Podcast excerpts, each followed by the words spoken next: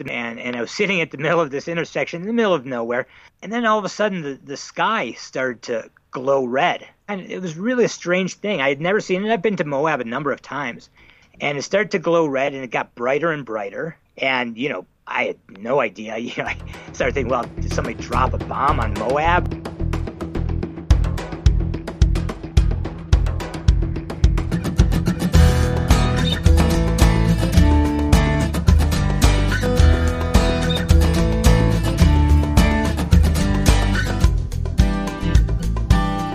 This is the Adventure Sports Podcast, brought to you by 180 TAC. Get out there and have some fun. Episode 32 Reed Delman Endurance, Biking, and Running.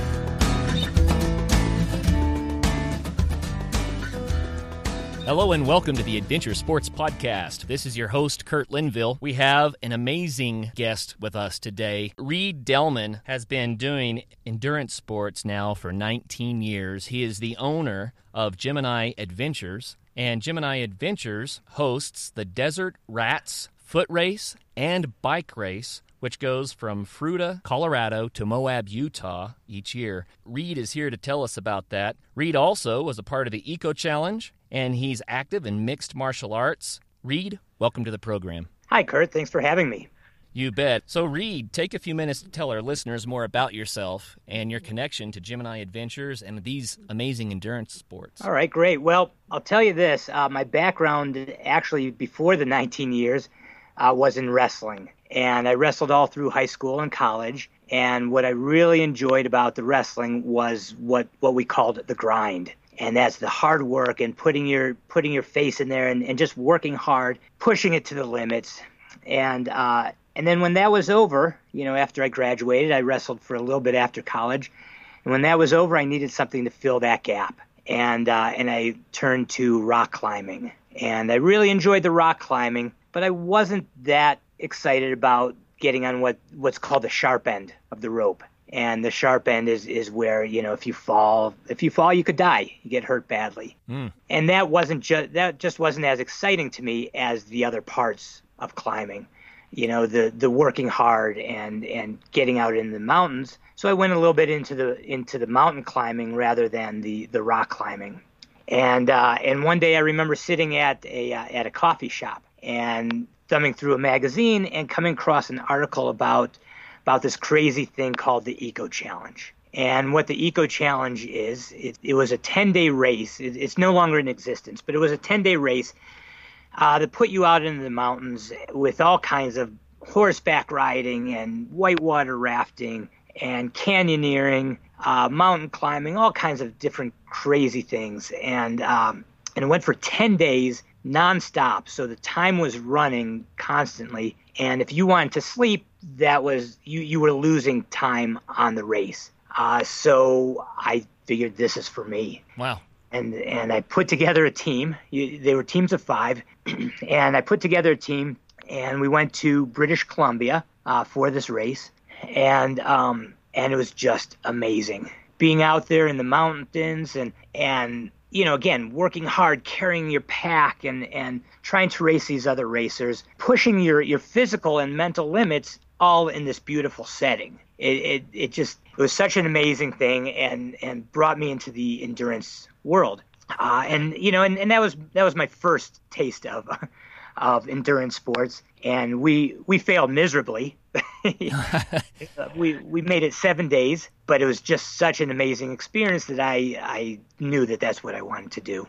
And so that kind of kicked off your love for these endurance sports, and I assume Gemini Adventures. Uh, yeah, Gemini Adventures didn't come around for a few more years. You know, I was starting to get into uh, the endurance sports and and you know really enjoying it and then uh, when we had we had twin daughters, and that's where the name comes from, the Gemini. That's the Gemini and Gemini. Ah, there you go. Yeah, and um, and I was teaching at the time, and either my wife or I had to quit our job to to uh, stay home with the kids. So so I raised my hand.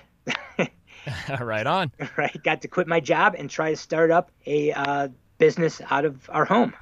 Well, you know what? Twin daughters, that's an endurance sport of its own. That's right. That's right. I had two going at the same time.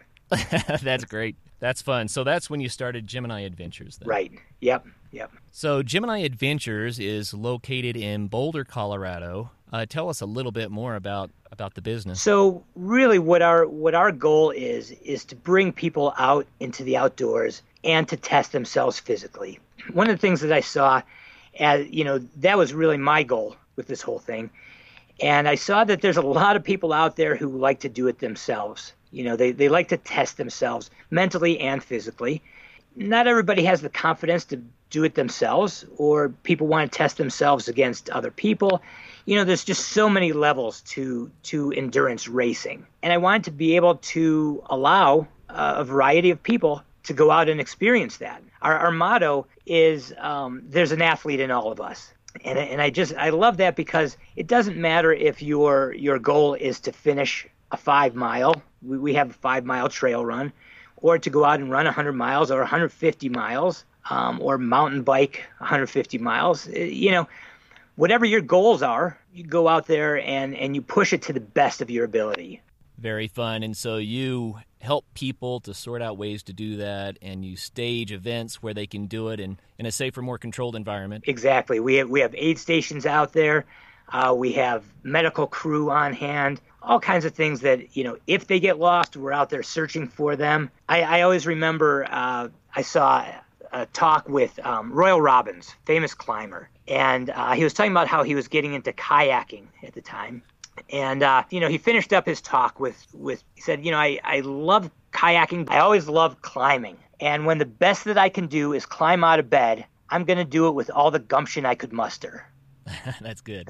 and and I always think of that with with our racers and our clients.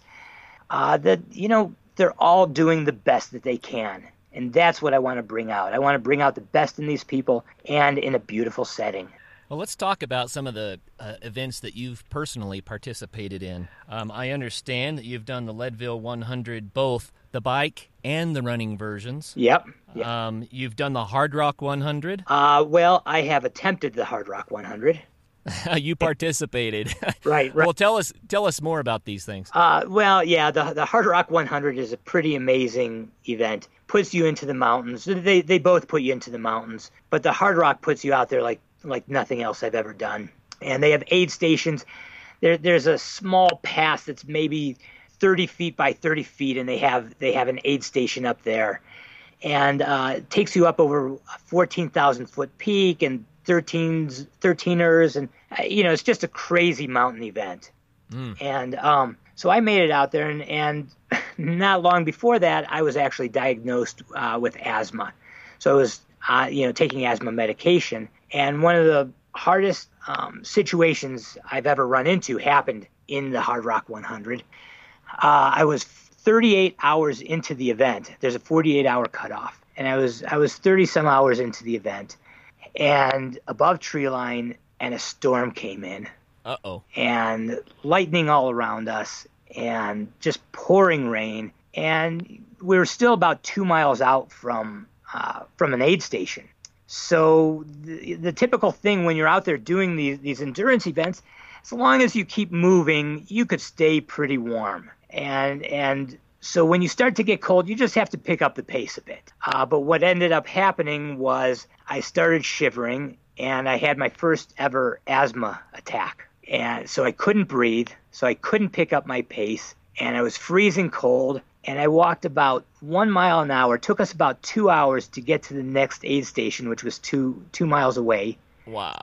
And uh, just shivering and wheezing for two hours to get to the next aid station. And I got to the aid station and they got me some warm, you know, some warm broth and, and I sat down for a little while and I said, well, what if I want to drop out now? He said, well, if you're in bad enough shape, we'll bring in a helicopter. Other than that, you have to go to the next aid station. Can't back out now. Right, right. I was I was in it. So yeah, so I went on to the next aid station, but but that's really what these events are about for me, testing my physical and mental limits. Oh yeah. Well, that is no small feat, no small test. I can relate. I was on Red Mountain um, in that general area uh, during a fall icy rainstorm, and it's it's just bone chilling. Up, I was around thirteen thousand feet, and wow, it, I can't imagine having run for thirty some odd hours, having all the resources of the body depleted, and then getting hit with that. Yeah, and it's it's a long way down to tree line.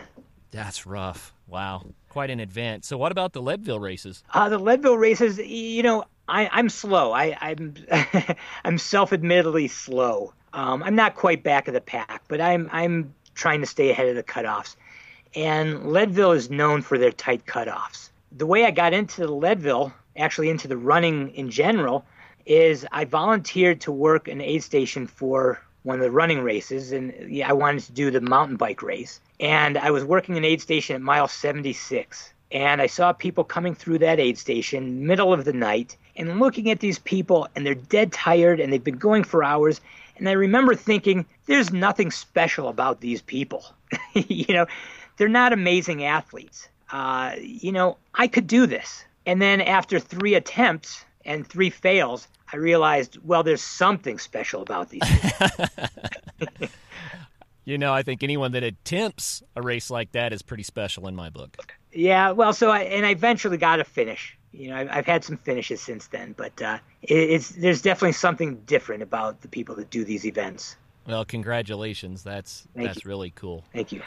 So, why would you encourage people to take up some of these uh, endurance sports? I mean, these are not just endurance sports; these are way endurance sports. Well, and, and every again, everybody doesn't need to do the the way endurance sports, as you put it. Um, you know, but people, I think, need to test their limits everybody sits in front of the computer or they sit in front of video games or or you know it, it's all about screens these days or or even going to the gym and getting on the treadmill like you don't learn anything about yourself doing those things you mm. know uh, I, I do the mixed martial arts and, and I get in a cage and I stand in front of somebody, you know, and fight them. I learn something about myself and I go into uh, into an event and I'm out there for 41 hours. I, I ended up spending 41 hours on the uh, the Hardrock course. I learned something about myself. I'm not racing other people. I'm trying to stay ahead of the cutoffs and I'm learning about myself. And that's what I think people could get out of this type of event is to learn about themselves. How far can they push it? How far can they physically push it and how far can they mentally push it?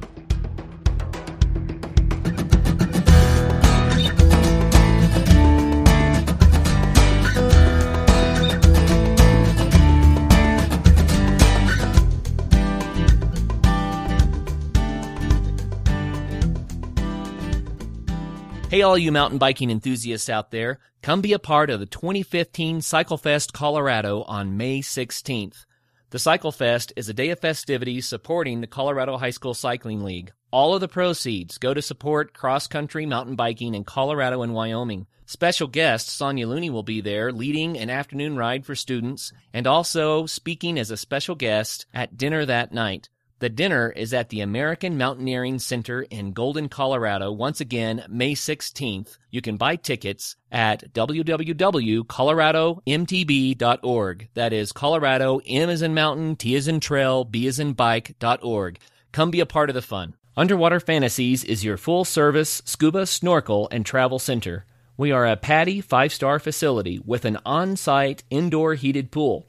We teach scuba classes several times a month from beginner to professional level certifications. Once you're certified, join us on one of our group trips or let us help you plan your own tropical getaway. Call us at 303 988 6725 or find us online at www.uwphantaseas.com. That's U W P H A N T A S E A S.com.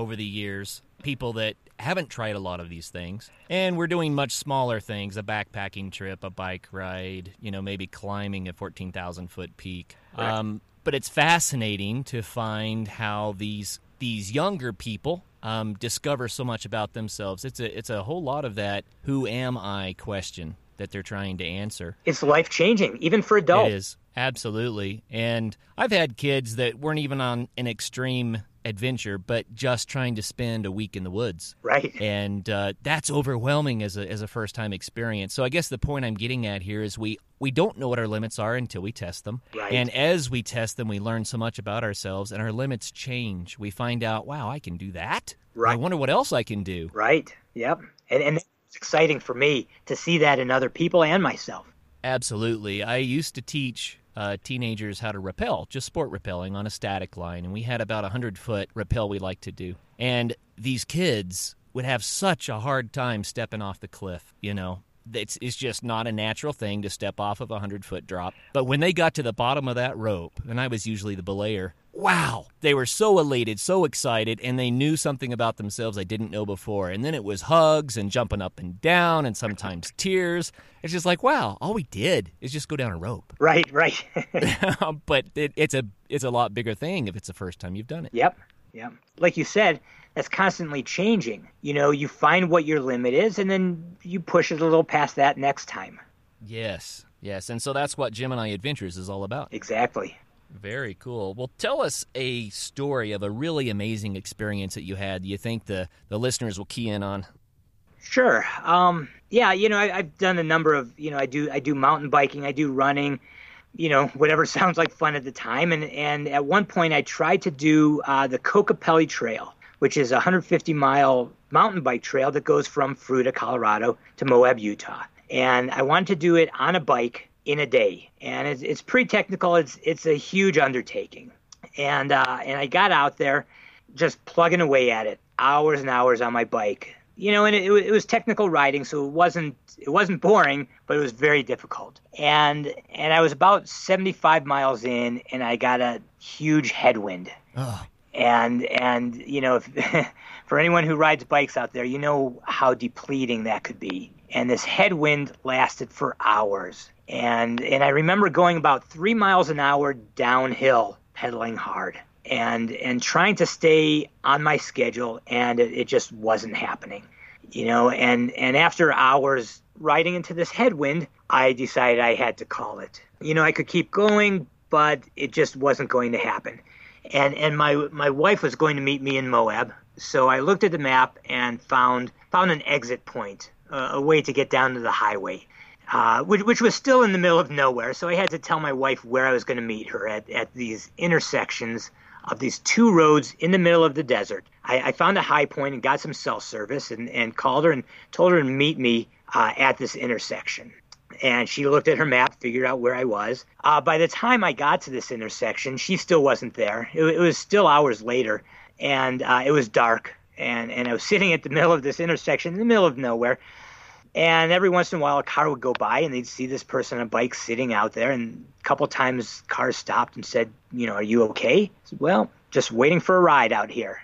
And uh, and then all of a sudden, the the sky started to glow red, and it, wow. it, and it was really a strange thing. I had never seen it. I've been to Moab a number of times, and it started to glow red, and it got brighter and brighter. And you know, I had no idea. You know, I started thinking, well, did somebody drop a bomb on Moab, or you know, what cities around here could could have been bombed or you know kind of waiting for the blast to follow the light um, i had never seen it like that it was it was almost as bright as day bright red and um, and then it just faded and, and went away wow. and I, my wife came and got me and i loaded up into her car and as we as we drove away we were listening to the radio and on the radio they were talking about the northern lights in moab that they were seen as far south as Moab, Utah. Wow. Just experienced the northern lights in Moab, Utah. that's that's kind of a rare thing too. Oh, it was amazing. Yeah, that's quite a solar storm. It, you put all those pieces together. What a day! Right, wow. exactly. And and at that point, I, I was hooked. You know, I knew I knew this was for me. I had I had pushed myself hard. I had seen beautiful trails, uh, and then at the end of the day, I saw the northern lights. Nice. You know, I've done 100 miles on a road bike, but I can't imagine 100 miles on, you know, tough terrain on a mountain bike. That's amazing. Yeah, it, it was a, it was long. no doubt, very long. Well, hey, tell us a story about a time that things did not go right. And I like to mention the reason we love to do this, besides it being a great story, is that people learn from this ways that they can be safer, things that they could do to get out of a bind. You can possibly even save a life with this story. So, what do you have for us? Sure. Uh, well, so I was in uh, in Ecuador a number of years ago, and um, and we, we got onto a, a small guided trip. It was actually uh, somebody uh, in the jungle there that was trying to break into the world of, of putting on tours and had never done it before. So, uh, so, so that meant that we could afford it. and uh, they brought us into the into the forest, into the rainforest, and we built a balsa raft uh, out of the cut down the trees right there, and built a raft and, and went down the river. Spent two days going down the river, and um, and we were looking for a um, a missionary camp where we would exit the river. And as we got there, we got there, we were a little bit behind schedule, and we got there at night. So here we are, the water is, is rushing past us, and all we see are a couple little lights, and we have to jump out of the raft into the water in the middle of the night and pull everything we have over to shore. And and we jumped out. We we did exactly that. Pulled everything we could off of the raft before it pulled away from us and was was washed downriver. And that was one of the most scary moments that I've had as an adventure. Wow. So the uh, new guide company, how'd they do after that? Uh, never heard from them again. you know, that's a crazy thing about rafts is that you can kind of push them off of things and bounce them around, but it's really hard to guide them right in where you want them to be. Right, right, right. So you're jumping in a river in the dark with all your gear, trying to get across to uh, presumably safety. Right. Yep. Oh yeah, it was very dark, no moon. Um, and like I said, just you know, we could see a couple lights in the forest from. I, I guess they had generators, and uh, and that was all that we could see. So that's how we knew where we were going. Wow. So how many people were in the group? Yeah, me and my brother and two guides. That was it. Wow. Well, that's that's a fascinating story too. Um, how about a funny story for us? All right, sure. Um, this isn't one story in particular, but it, it's always fun because when you do these things through the night, uh, what tends to happen is you could start hallucinating, and and it's always fun to share those those hallucinations. okay. yeah, it, it's not like like people imagine it. You know, you're not standing there talking to someone who's not there, but you see things, and then when you when you look over there, it's obviously not that thing, and you don't know what could have made you think that it that it was right. So right. I out in the mountains and and um, seen billboards as I'm walking past. I turn to look at the billboard, and there's nothing there. Um, uh, I, I, saw a giant ice scraper at one time on the ground. A giant? How giant? Uh, about three feet long. Just like the ice scrapers that you get the ice off of your windows, you know, your car windows. I had one experience where uh, I missed a cutoff at the Leadville 100, and uh, and they told me I was done. I wanted to go on, but they said no, you're done. You can't go on after this point. And it was 27 hours into the event. Wow. And I got into the car to go back to the finish line, and as I was sitting there, everything started spinning, and I felt like I felt like the car was rolling over, and I felt like the whole world was spinning held onto the car, you know, onto the door handle, and then I passed out. Wow. Vertigo. I was right, yep, and I was just out. I woke up a, uh, sometime later and and looked around, and and then the same thing happened, and um, again passed out. And I got to the, I got back after that, and I thought, what a strange thing it is that I would have gone on. You know, my my mind and my body would have let me go on at that point, but once I was done, my body and my mind said, okay, we are done. We're shutting everything down now. Yeah. And, it's just crazy how how the you could push yourself and then then once it's done, it's done. You know that sleep deprivation does crazy things to the mind. I remember one other time that uh, I was with a pacer. Sometimes you're allowed pacers through the night uh, at these hundred milers. You know, I had been hallucinating and I had seen some things, and and we were talking about how I needed protein I hadn't had any protein for a while. And one of the things that I do for protein is I drink Ensure or I drink Boost, you know, those protein drinks. And we were talking about how that's what I needed. And we were doing the math uh, uh, about how far it is to the next aid station and what I could get at the next aid station. And as we were look talking about it, I looked down and you know, and I see a, a bottle of Boost right in front of my feet, and I stopped because I thought it had to be a hallucination, and I nudged it with my foot. And my pacer, who was behind me, said, "I said, what are you doing?" I said, "Do you see this bottle of Boost in front of us?" And he looked down, and in front of us, it was an unopened bottle of Boost. and that somebody must have dropped somewhere along the way. So it was not a hallucination. It was not a hallucination, and it helped. it helped. I got some protein in me and kept moving. Wow, you know, I got to tell a story that's similar, and I got to preface it by saying, if you hear this story, don't think it's a good idea. This is a really bad idea. Okay.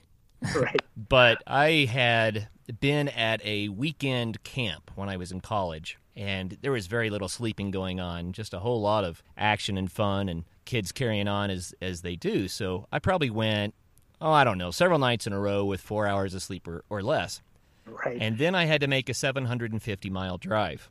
Wow. The problem was that a torque converter in my transmission was going out. And so here I am, oh, about 300 miles into a 700 mile drive, and I'm going slower and slower and slower and slower, just trying to limp to the end of my my drive there. And so this uh, 750 mile drive, which which could have been a 12 hour drive, turned into uh, like 26 hours. Wow.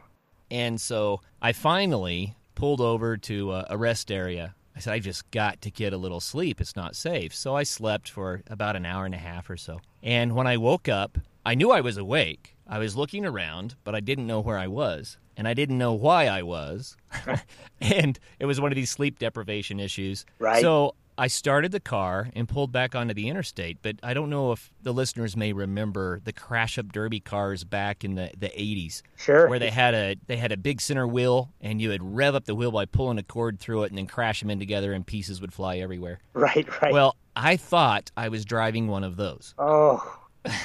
and I was convinced you know, that I was driving one of those cars and that it was rocking back and forth and wobbling like they did down the highway. And uh, it took me quite a while for that, that hallucination to stop and to realize, whoa, I am in my car driving down the highway. So I, I, tell the listeners, don't ever do this. Don't drive when you're that tired. It's just really, really foolhardy. But I get what you're talking about with the hallucinations. I've totally experienced that. Yep. Wild. Tell us about upcoming projects that Gemini Adventures has. Sure. Yeah, one of the things that uh, that we again we love to uh, put people out in the wilderness and support them and really help them push their limits. Uh, just in a couple weeks here, we have our Desert Rats mountain bike race, Desert Rats Classic mountain bike race, and uh, that's 100k and it's it's on these same trails that, that I did that bike ride on, and, and it's just a beautiful race. Takes you by the Colorado River, takes you into the desert uh, between Fruita, Colorado, and Moab, Utah, and uh, we put people out there for 100k and give them support. Very cool. So, give us the date again and how people can find out more information about it. Uh, that's May 9th, and all the information is on our website at GeminiAdventures.com. Again, that's Gemini, like like twins, right? Right. GeminiAdventures.com. So, what kind of experience and equipment do people need to try this? Well, that one's a little bit more advanced. They, they should have some experience. Uh, well, they definitely have to have some experience on, on mountain bike. There's also the 50k ride. So, if people want to just come out and experience the uh, the trails out there, uh, they can do the 50k ride, and we're out there supporting you. And, and you know the trails are well marked. Uh, we mark all the trails with flagging. And if you do get lost, we're out there looking for you. And if you do get hurt, we're out there helping you. So uh, we, we give you a lot of support out there. Describe the trail to us a little bit in more detail. So a lot of it is pretty desert, right? Yeah, yeah, yeah. It, it's definitely desert. Uh, a lot of it is is double track. Uh, some of it is single track trail, um, but it's rocky. There are some some sandy sections but you have huge cliffs that you look over the edge, and you know you don't ride that close to the edge of, of any of them, but uh, you could see out for miles and miles, and you the beautiful buttes in the desert. It's it's really amazing scenery. Mm. It sounds like, especially that 50k would be a great opportunity for people that say, "Man, I wonder what it would be like, and could I really get into these sorts of sports?" It would be a great way for them to taste it without having to commit to a, a huge adventure or a exactly. huge endurance. Right, right, exactly. And and the great thing is, you know, most people are not out there racing anyway. So this 50k is is not timed. We have a cutoff uh, at the end of the day with 10 hours, which is plenty of time. Never had anybody even close to that. Um, and and they can just get out there and have fun. If if you get to the first aid station and you decide this is not for me and you want to go back, you could ride back, and then it's then it's a lot shorter. It's a shorter day. It sounds like a, a really safe way to sample it. Then it really is. It really is. Oh, that's very that's, cool. That's one of our events that uh, uh, is the best for sampling. We have some others that uh, you know you have to dive into a little bit more. Okay, tell us more about Desert Rats, the foot race, 150 miles in six days. Right, right. Yep, that one. Um, we prefer that you have experience. We have had people come out uh, who have never even done a marathon, and they do it. Uh, having trail experience is is helpful. Having experience knowing how to manage uh, the heat, you know, manage your food intake, uh, those kinds of things are very helpful. Uh, again, we're out there to support you. So what it is, it's a six-day race from Fruita, Colorado, to Moab, Utah, and um, and it's a fully supported event. So all you have to do is you get up in the morning and you run. You run the different stages. The stages range anywhere from nine miles to 46 miles. And um, and most people, the 46 mile, most people don't run. Uh, you know, they'll they'll hike it, they'll fast hike it, they'll run some of the downhills. Uh, they just they want to get through it. It's 20 right. hours cut off for that. 20 hours. Yep, yep. Um, but again, you know, you have the heat. The heat is a factor. It's on the fourth day of the event, so that's a factor.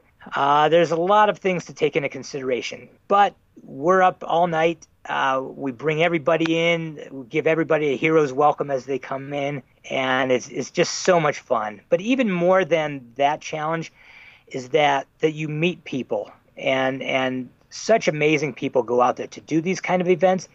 And if you do say a marathon, you go out, you run the marathon, you go home. This one, at the end of the day, everybody's hanging out in camp. Uh, food is prepared for you. We have we have an incredible backcountry chef who makes amazing meals for the runners, and uh, and they sit around and enjoy and talk. And at the end of the night, they go to bed in a tent, wake up in the morning, and have a nice breakfast, and go out for their run for the day. Do that for six days. You know, the camaraderie when everyone's experiencing the same thing and it's a common interest, and then you get to sit around the camp in the evenings. That's just got to be really special. Oh, it's it's amazing. They're they're friends for life. Yeah. You know, we connect with everybody on Facebook, so we see how they keep in touch. And when when the people have problems in their lives or things go well for them in their lives, all the other people from Desert Rats are chiming in, and those are the people uh, that are really supportive. It's just amazing.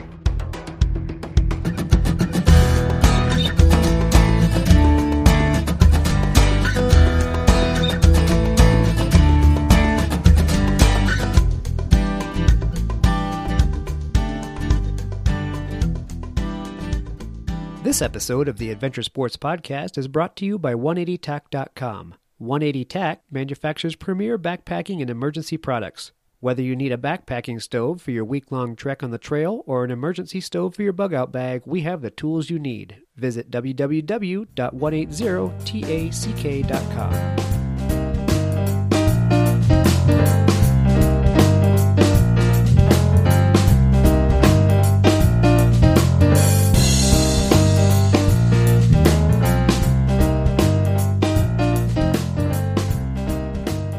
hey, give us the dates for these events again. Give us a quick rundown. Okay, uh, the Desert Rats is uh, June 14th to the 20th.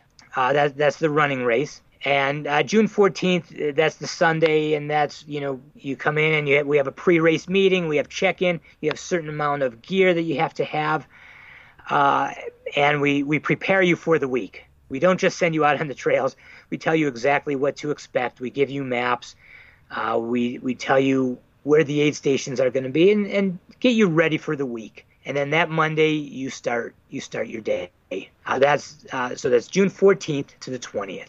And then the mountain bike race is uh, May 9th. We always have it on, on Mother's Day weekend. May 9th. Right. Okay, I'm just taking some notes here. And uh, how can people learn more about this online?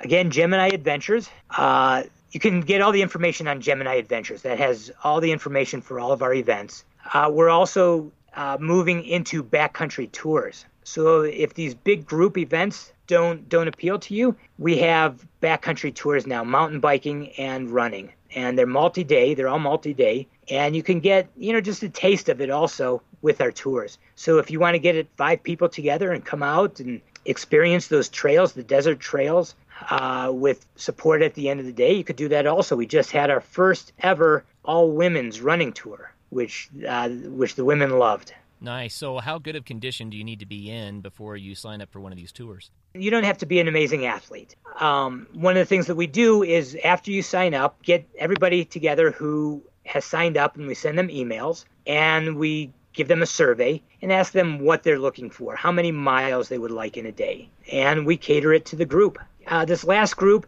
was between 15 and 20 miles a day, broken up into two sections throughout the day. Okay, and so if you're not at a full run, 15, 20 miles a day, that's like just a, a decent backpacking trip. Exactly, with, without the backpack. nice. That sounds like fun. yeah. Very cool. Well, hey, do you have any discounts or special promotions for our listeners?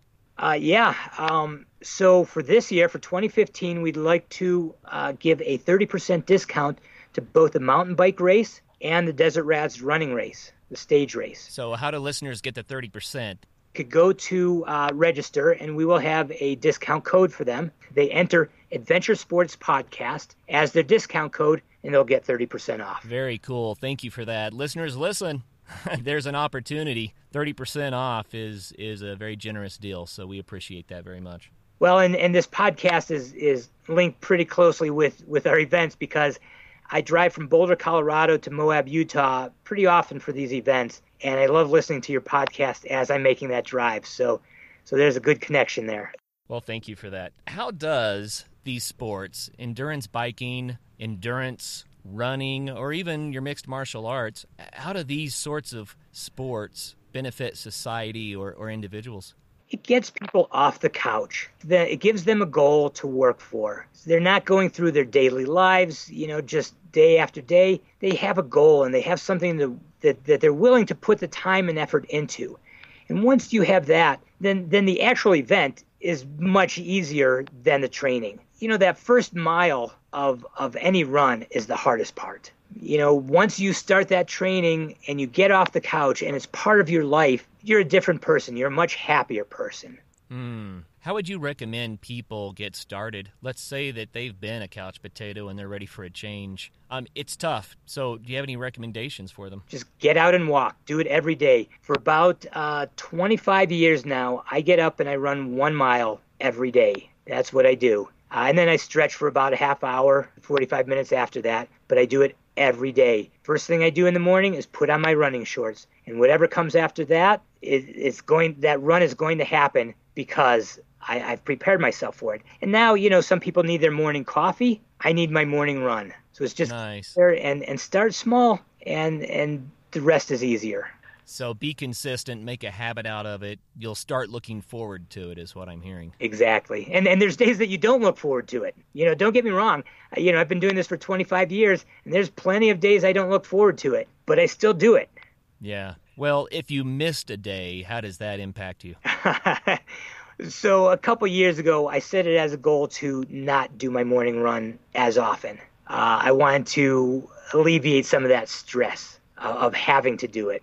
Um, so I, I, still have some stress that, that comes along with not doing it at this point. Um, but if, if I don't do it, my body is tight. I, I just can't get going with my day. And once that's done, it, it's all it's all easy. What do they say? You don't know what you've got until it's gone, right? so that, yes, just getting up and doing that mile every day has been improving your whole day, your life experience. Exactly. Nice. Well, those are good words. I think listeners out there, hey, if uh, if you would like to be a little bit more active, start small, but try to be consistent. Right? Make it a habit, and you'll be amazed at the benefits. Well, Reed, thank you very much for your time today. Those are some fantastic stories. We really enjoy getting a, a peek into the the sports, these ultra distance runs and and mountain bike rides. Fascinating sports out there. I think uh, a lot of people might think that they're beyond their reach, but what I am hearing you say is that it probably isn't. It's just a matter of getting started and seeing where it leads you. Exactly. Well, hey, thanks again for your time. And listeners, until the next show, get out there and have some fun.